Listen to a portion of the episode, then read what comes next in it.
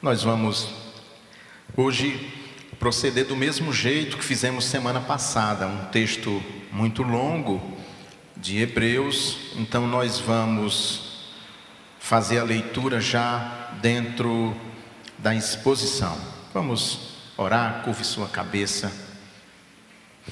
Deus bendito, toma, Senhor, minha vida em tuas mãos perdoe os meus pecados, purifica os meus lábios e o meu coração, para que a tua palavra aqui proclamada seja fiel a ti, ao teu evangelho, e que ela encontre em todos os corações, incluindo o deste pregador, que ela encontre repouso, cresça e dê frutos em nome de Jesus. Amém. O livro de Hebreus, nós já falamos aqui tantas vezes, é um livro muito importante para a compreensão da fé, da extensão da fé, o papel de Jesus Cristo dentro daquilo que nós chamamos de economia da salvação. É importante que, que nós conheçamos as razões de nossa fé, que tenhamos consciência. Eu tenho insistido nisso porque essa é a insistência do autor de Hebreus. Quando você tem uma fé sólida, assentada sobre a rocha, dificilmente você vacila, dificilmente você se desvia, dificilmente você enfraquece. Imaginemos a seguinte situação: você vai fazer um trabalho braçal que requer força, disposição física. Imagina você de manhã tomar apenas um café preto, como a gente diz, quatro bolachas creme cracker, servente de pedreiro que trabalha para danado ou no campo. Hora de almoço, ao meio-dia, você toma uma sopa. Uma sopa rala e continua trabalhando, no fim da tarde você seguramente estará exausto.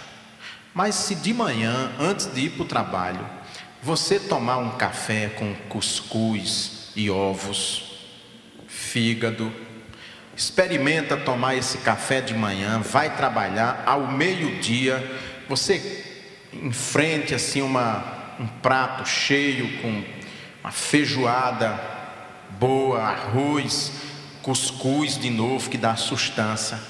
Você vai trabalhar, você volta para o trabalho um monstro, parece que é Hércules. Você vai, vai chegar no fim da tarde você não está com fome, forte com disposição. Quem se alimenta da palavra de Deus tem essa força na fé. Quem não se alimenta é como aquele que toma chá e vai trabalhar em serviço braçal. Não aguenta, enfraquece, fica caindo, fraco. Essa é a relação. O autor de Hebreus pensa nisso, por isso que ele trabalha os fundamentos da fé, para que a nossa fé seja uma fé firmada no cuscuz com ovos e café, café catu. Vamos para a nossa leitura, que é muito importante para a compreensão do nosso texto. Capítulo 10 de Hebreus. Capítulo 10, nós vamos ver, ler do versículo 1 ao versículo 10, inicialmente. Depois vamos ler do 11 ao 18, no momento oportuno. Ora, sendo a lei sombra dos bens futuros e não a imagem exata das coisas boas, Jamais pode aperfeiçoar os que vêm apresentar suas ofertas por meio dos mesmos sacrifícios que continuamente se oferecem de ano em ano. Se fosse assim, não teriam deixado de ser oferecidos? Pois se os adoradores tivessem sido purificados de uma vez por todas, nunca mais teriam consciência do pecado. Porém, por meio desse sacrifício se faz recordação dos pecados a cada ano pois é impossível que o sangue de touros e bodes apague pecados. Por isso, entrando no mundo, ele diz: Tu não quiseste sacrifício e oferta, mas me preparaste um corpo. Não te agradaste de holocaustos e ofertas pelo pecado. Então eu disse: Estou aqui. No rolo do livro está escrito a meu respeito para fazer, ó Deus, a tua vontade. Tendo dito acima, tu não quiseste e nem te agradaste de sacrifícios, ofertas, holocaustos e ofertas pelo pecado que se oferecem segundo a lei, agora disse: Estou aqui para fazer a tua vontade. Assim ele invalida o primeiro para estabelecer o segundo. É nessa vontade que fomos santificados pela oferta do corpo de Jesus Cristo feita de uma vez por todas. Tem um filósofo grego muito importante que se chama Platão. Na sequência da filosofia clássica grega, nós temos três grandes filósofos: Sócrates, Platão, que foi aluno de Sócrates, e Aristóteles, que foi aluno de Platão. Os fundamentos da cultura ocidental, nós não entenderíamos a cultura ocidental, vejam bem, sem esses filósofos e sem a Bíblia.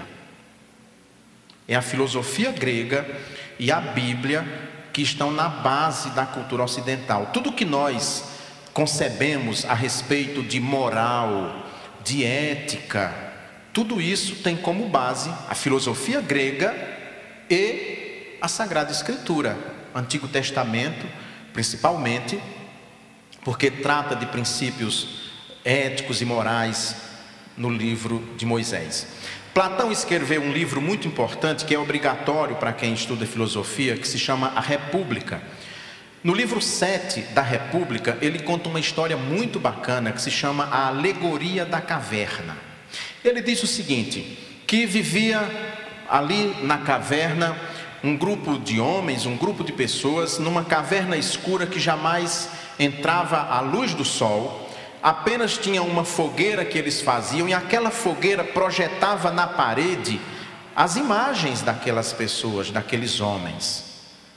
Quando a gente é criança, faz muito, pelo menos eu fiz muito essa experiência de pegar uma lamparina porque não tinha luz elétrica, e ficar fazendo imagens, projetando imagens na parede, fazia animais, pássaros, né, aves, projetando na parede. Pois bem, Platão diz que nós vivemos num mundo que não é real. Esse texto é o que fundamenta a teoria das ideias de Platão e todo conhecimento platônico, de certa forma, é preciso que você entenda a partir do livro 7 da República, porque ele vai tratar do mundo das ideias. Ele diz então que ele naquele livro ele está dizendo que nós vivemos aqui num mundo de sombras, que esse mundo que nós vivemos não é o mundo real. Não é real, é um mundo de sombras que aponta para outra realidade, para outra realidade que está no mundo das ideias que no segundo ponto da mensagem nós concluímos retomando o mito da caverna.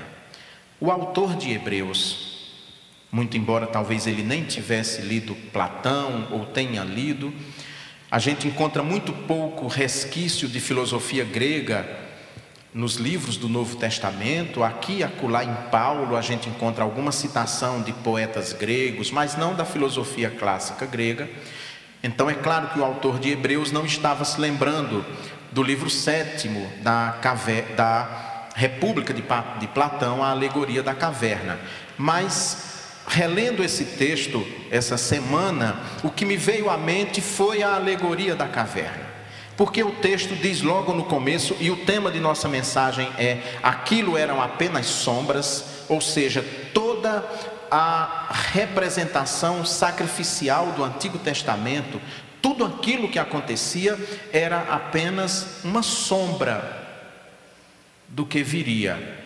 Era uma sombra projetada, como a nossa sombra é projetada no chão quando nós caminhamos sob o sol. Nós vamos andando, a nossa sombra nos acompanha, mas a nossa sombra não tem vida própria, a nossa sombra só faz aquilo que nós fazemos, ela não faz nada que você não tenha feito, e quando chega num lugar que não tem mais sol, a sombra se acaba, porque ela não existe.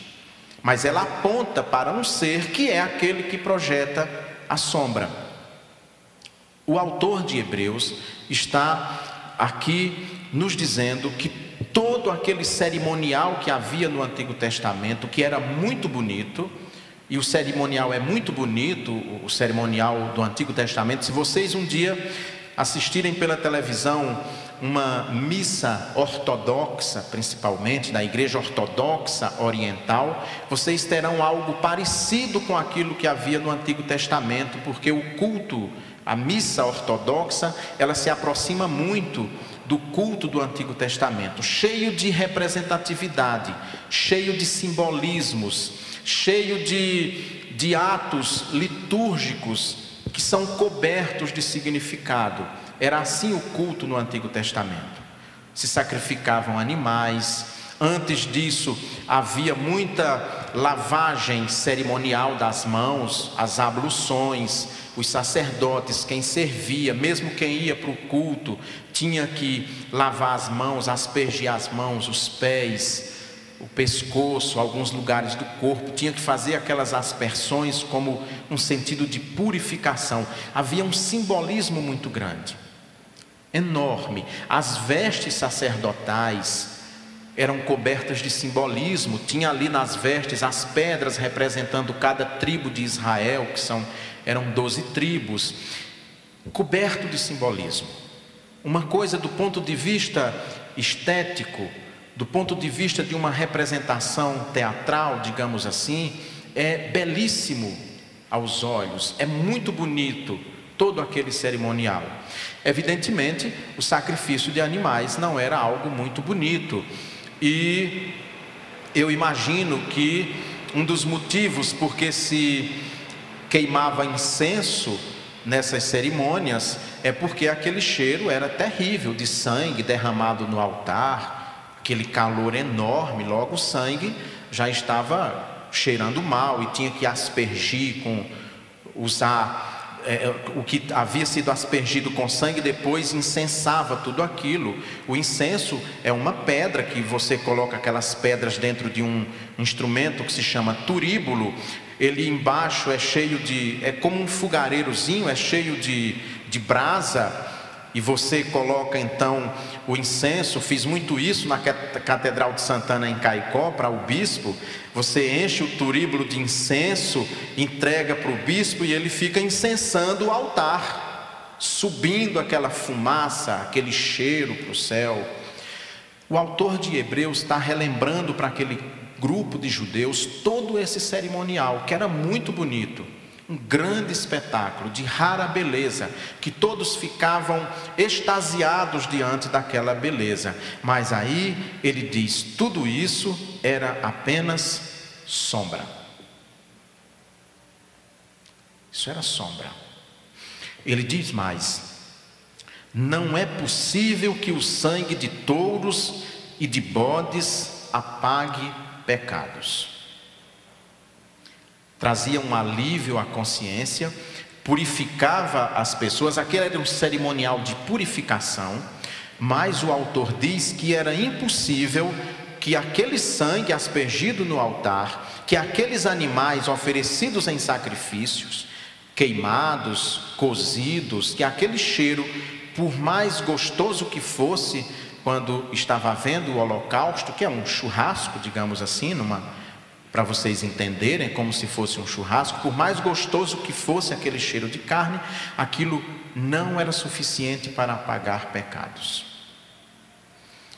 Aquelas pessoas viviam como na alegoria da caverna de Platão. Vivia de sombras, vivia uma experiência estética muito bonita, de rara beleza, mas que não perdoava pecados. E ano a ano, dia a dia, continuamente, estava sendo no templo oferecidos animais em holocausto, aquele ritual interminável. Quando nós lemos no livro de Reis, Crônicas, e vemos o que se consumia de animais, principalmente no templo de Salomão, o que se consumia de animais ali no templo era uma coisa absurda, a gente fica pensando como que o povo de Israel tinha tanto gado, tanta ovelha, tanto bode para oferecer em sacrifício, porque não parava. Sacrifícios e sacrifícios e sacrifícios.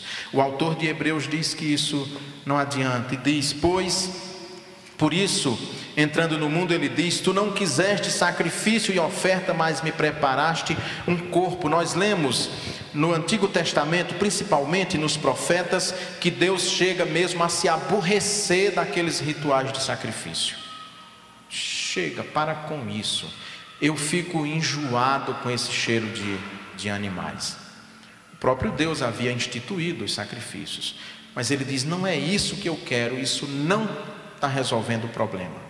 Não é ritual que eu quero, não é teatro que eu quero não é algo cinematográfico que eu quero, não é algo hollywoodiano que eu quero, não é isso.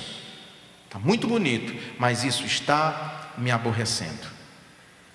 Isso me enfada, porque vocês oferecem sacrifícios, oferecem sacrifícios, mas vocês continuam com o coração duro. Quero é outra coisa, eu quero é um coração quebrantado. Eu quero minha palavra gravada no coração de vocês.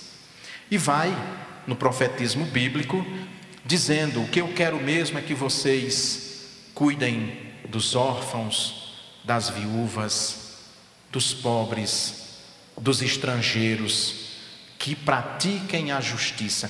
É isso que eu quero.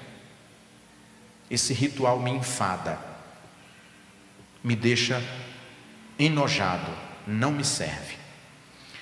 É então, o autor de Hebreus vem nos dizer que tudo aquilo ali era apenas uma representação, era apenas uma sombra, uma sombra, era algo muito pequeno, por isso que aquilo era insuficiente para resolver o grande problema da humanidade, que é a relação com o pecado. O esforço Nada que a humanidade pudesse fazer resolvia o seu relacionamento com Deus, o seu relacionamento com o pecado. Por isso que é o segundo ponto da nossa mensagem, eis o cumprimento perfeito. Que cumprimento é esse? Vamos ler o texto. Todo versículo 11 ao 18. Todo sacerdote se apresenta dia após dia, servindo e oferecendo muitas vezes os mesmos sacrifícios que jamais conseguem apagar pecados, mas este, tendo oferecido um único sacrifício pelos pecados, assentou-se para sempre à direita de Deus, esperando daí por diante que os seus inimigos sejam colocados por estrado de seus pés. Pois com uma só oferta aperfeiçoou para sempre os que estão sendo santificados. E o Espírito Santo também nos dá testemunho a esse respeito, porque depois de ter dito: esta é a aliança que farei com eles depois daqueles dias, diz o Senhor. Porei as minhas leis em seu coração e as escreverei em sua mente, acrescentando ele, e não me lembrarei mais de seus pecados e de suas maldades, onde há perdão para essas coisas, não há mais oferta pelo pecado.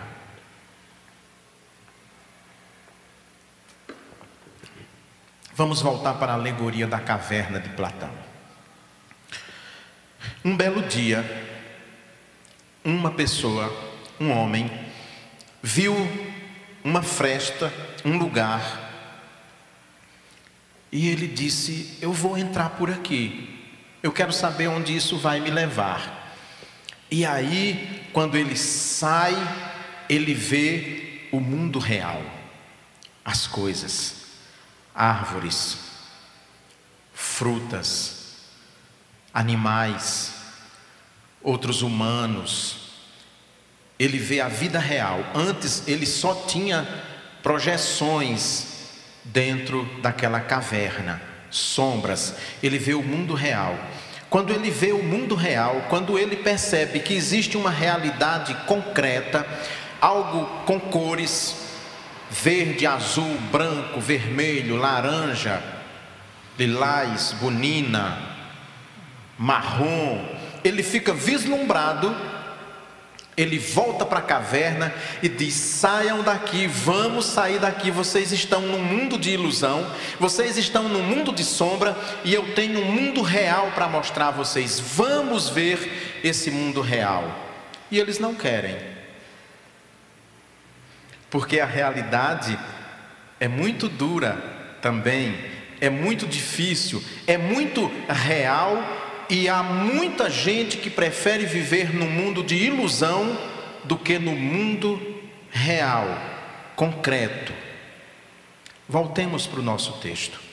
O autor de Hebreus está dizendo o seguinte para aquele grupo de cristãos, provavelmente que cristãos que tinham vindo do judaísmo, que estavam querendo voltar para aquelas práticas cerimoniais judaicas, ele está dizendo: existe agora uma realidade concreta. Todo aquele ritual que vocês faziam é uma sombra e que existe algo concreto. Deus nos colocou diante de uma realidade concreta, de fato, que resolve definitivamente todo o nosso relacionamento com o pecado, todo o nosso relacionamento com Deus, que é o seu Filho e nosso Senhor Jesus Cristo. Todo aquele cerimonial é uma sombra e aponta para Jesus Cristo. Não olhem mais para trás, esquecem tudo o que vocês viveram, porque nós temos agora uma realidade concreta. O Filho de Deus morreu de uma vez por todas, então nós não precisamos mais continuamente de oferecer sacrifícios pelos nossos pecados, porque eles foram definitivamente lavados pelo sangue do Senhor Jesus Cristo, não precisa mais de cerimonial, não precisa mais de sangue de animais, não precisa mais de holocaustos, porque o Filho de Deus, Jesus Cristo, se ofereceu em sacrifício, morreu na cruz, ressuscitou ao terceiro dia e com isso agora nós temos acesso a Deus e não precisamos mais dessa antiga ordem sacerdotal. Esse é o mundo real que eu trago para vocês. Esse é o mundo concreto que Deus preparou para vocês e que durante muitos anos veio preparando geração após geração, grupo após grupo, para este momento crucial da história. O autor de Hebreus, logo no início do livro, vai dizer que a vinda de Jesus Cristo aconteceu no momento oportuno. No momento oportuno. Nós tínhamos naquele momento o Império Romano, a Europa inteira era pavimentada, tinha estrada para todos os lugares um sistema de, de correios eficientíssimo para aquela época. A língua grega era falada em todo o império, naquele momento, embora a língua oficial do império fosse o latim, mas o grego era falado porque já havia sido disseminado no tempo de Alexandre o Grande a cultura grega, então todo mundo falava o grego koiné no comércio, na vida comum, se usava o latim muito nos documentos oficiais, cerimônias oficiais, mas o comum, o povo, a grande população falava o grego koiné. Por isso que o Novo Testamento será escrito todo em grego koiné e não em latim ou em hebraico como o Antigo Testamento. Aquele foi o momento oportuno. Tudo aquilo que nós vivemos foram sombras é isso que o autor, está dizendo. E agora sim nós vivemos esse tempo da graça. E agora nós temos um sumo sacerdote que não entra no lugar santo somente uma vez por ano, por ocasião do Yom Kippur, mas que ele está permanentemente, não há noite e nem há dia que ele não esteja sentado à direita do Pai, intercedendo por nós. Esse é Jesus, essa é a realidade que o autor de Hebreus está falando para aquela comunidade de crentes e que ainda é válido para nós hoje, porque muitas vezes o que nós procuramos é o espetáculo. Estão as igrejas hoje, principalmente as igrejas evangélicas, virando um grande espetáculo, é show da fé e tudo mais. O que menos você vê nas igrejas, nessas mega experiências religiosas é exposição da palavra de Deus, é a apresentação da mensagem de Jesus Cristo. As pessoas vão em busca de espetáculo, em busca de emoção. Eu costumo dizer que quem estiver buscando fortes emoções, ligue a televisão, que você vai encontrar filmes para você chorar rios de lágrimas. Ou se apaixone por um time de futebol e vá para o estádio chorar de tristeza se você for atleticano, de alegria se você for cruzeirense, aqui em Minas. Essa é a realidade. Chorar, o, o Cruzeiro de vez em quando não vai bem, mas não é assim historicamente, né? Se você quer fortes emoções, enfim, vá para o estádio de futebol. É lá que você vai chorar, é lá que você vai se alegrar. A igreja não é o lugar para isto. A igreja é o lugar onde é apresentada a palavra de Deus, o Evangelho de Jesus Cristo, a mensagem de salvação.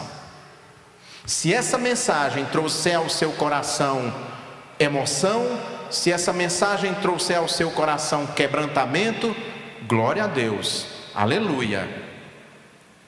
Mas não busque o espetáculo. O autor de Hebreus está dizendo que o que havia no Antigo Testamento era um grande espetáculo, uma grande sombra que apontava para algo real e que esse real é Jesus Cristo e que eles não deviam abrir mão deste real, porque, como diz aqui, ele encerra o texto dizendo: E não me lembrarei mais de seus pecados e de suas maldades. Onde há perdão para essas coisas, não há mais oferta pelo pecado. Jesus Cristo foi a oferta perfeita de forma definitiva, por isso que nós já não precisamos mais oferecer sacrifícios. Mas há uma resposta que nós precisamos dar. Alcançados por Jesus Cristo, alcançados pelo seu Evangelho, nós devemos responder em fé e numa vida de compromisso com Deus. Isso também não é um cinema que você vem, se senta, vai embora e não tem nenhum compromisso. A vida cristã existe um compromisso, uma vivência, compromisso com o Evangelho, compromisso com a igreja, compromisso com os irmãos, compromisso com a prática da justiça, compromisso com o que eu chamo de a agenda de Jesus. Isso aqui não é descolado da vida. Não é um momento de culto que quando você sai do culto é outra pessoa e não tem nada a ver. Não, nós somos um só. Não existe dicotomia, não existe cisão. Não existe o, o homem e a mulher religiosos dentro da igreja e que lá fora eles não são os mesmos que são dentro do ambiente da igreja. Essa é a resposta do crente. Uma vida de compromisso, uma vida de lealdade por tudo aquilo que nós recebemos de Deus, que foi muito pouco, né? Só foi a salvação. Nós estávamos perdidos, nós estávamos mortos em nossos delitos e pecados e só recebemos a salvação. Há algo maior que nós pudéssemos receber? Não há. O maior presente que nós poderíamos receber de qualquer pessoa, nós recebemos mediante o sacrifício de Jesus Cristo, que é a salvação. Somos salvos e devemos responder em fé, como diz o Novo Testamento, em fidelidade. Vivendo em fidelidade, uma vida de compromisso com a fé cristã. Que assim seja. Vamos orar. Deus bendito, toma, Senhor, nossas vidas em Suas mãos, ó Pai que estas palavras estejam postas sempre em nossos corações e que nós nunca nos esqueçamos dessas verdades tão fundamentais para a nossa vida. Que nós não busquemos na igreja outra coisa senão a mensagem de salvação. e que, em resposta, nós possamos viver de acordo com a mensagem da cruz. Em nome do Pai, do Filho e do Espírito Santo. Amém.